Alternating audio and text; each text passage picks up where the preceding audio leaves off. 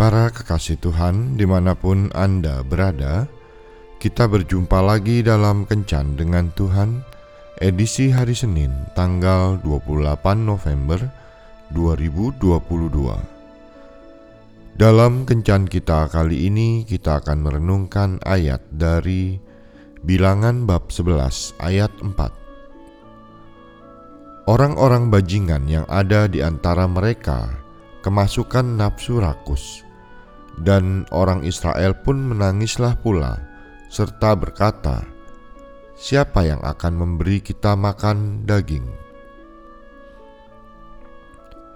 Sahabat kencan dengan Tuhan yang terkasih, Tuhan yang membawa bangsa Israel keluar dari Mesir adalah Tuhan yang penuh kuasa dan penyedia segala sesuatu. Selain memberikan perlindungan tiang api di malam hari dan tiang awan di siang hari, sewaktu di padang gurun menuju tanah perjanjian, Tuhan juga menyediakan makanan bagi mereka. Makanan yang diberikan Tuhan adalah roti yang disebut mana oleh bangsa Israel. Mana tersebut berwarna putih, mirip ketumbar, dan rasanya seperti kue madu.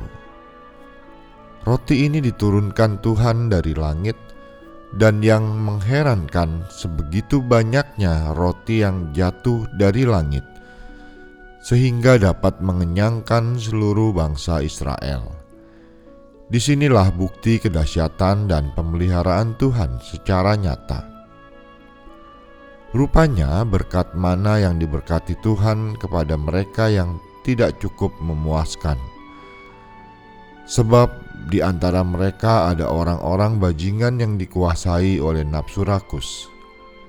Berkat jasmani yang mereka peroleh dari Tuhan dianggap tidak sebanding dengan apa yang pernah mereka dapatkan di Mesir.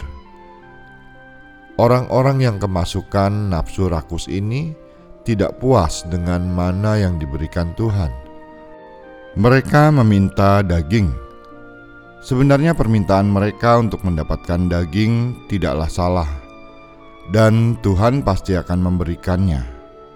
Tetapi persoalannya adalah mereka menangis, di mana tangisan mereka berisi gerutu, penyesalan, tidak mensyukuri berkat Tuhan, dan mungkin saja mereka beranggapan bahwa Tuhan akan menyengsarakan mereka.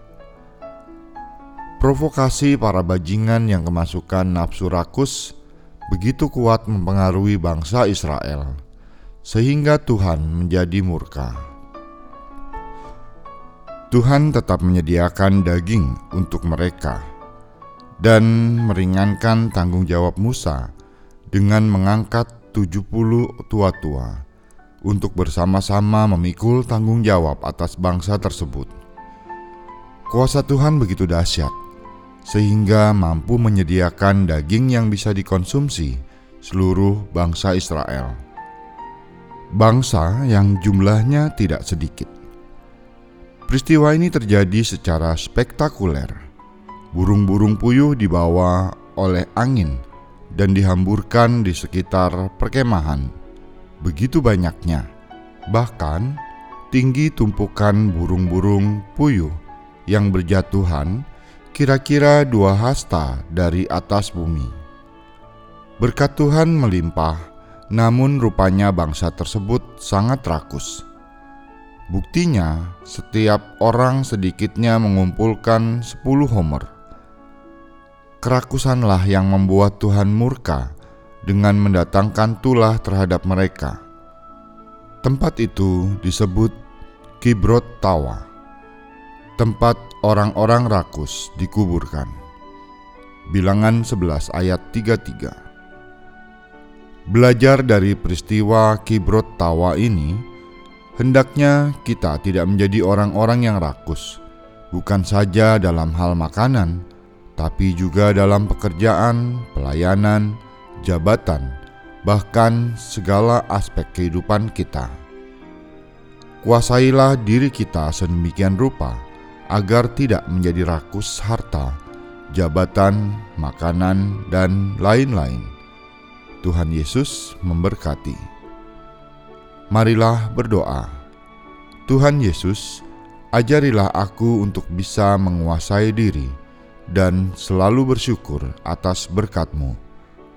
Aku mau mencukupkan diri dengan berkat yang ada. Amin.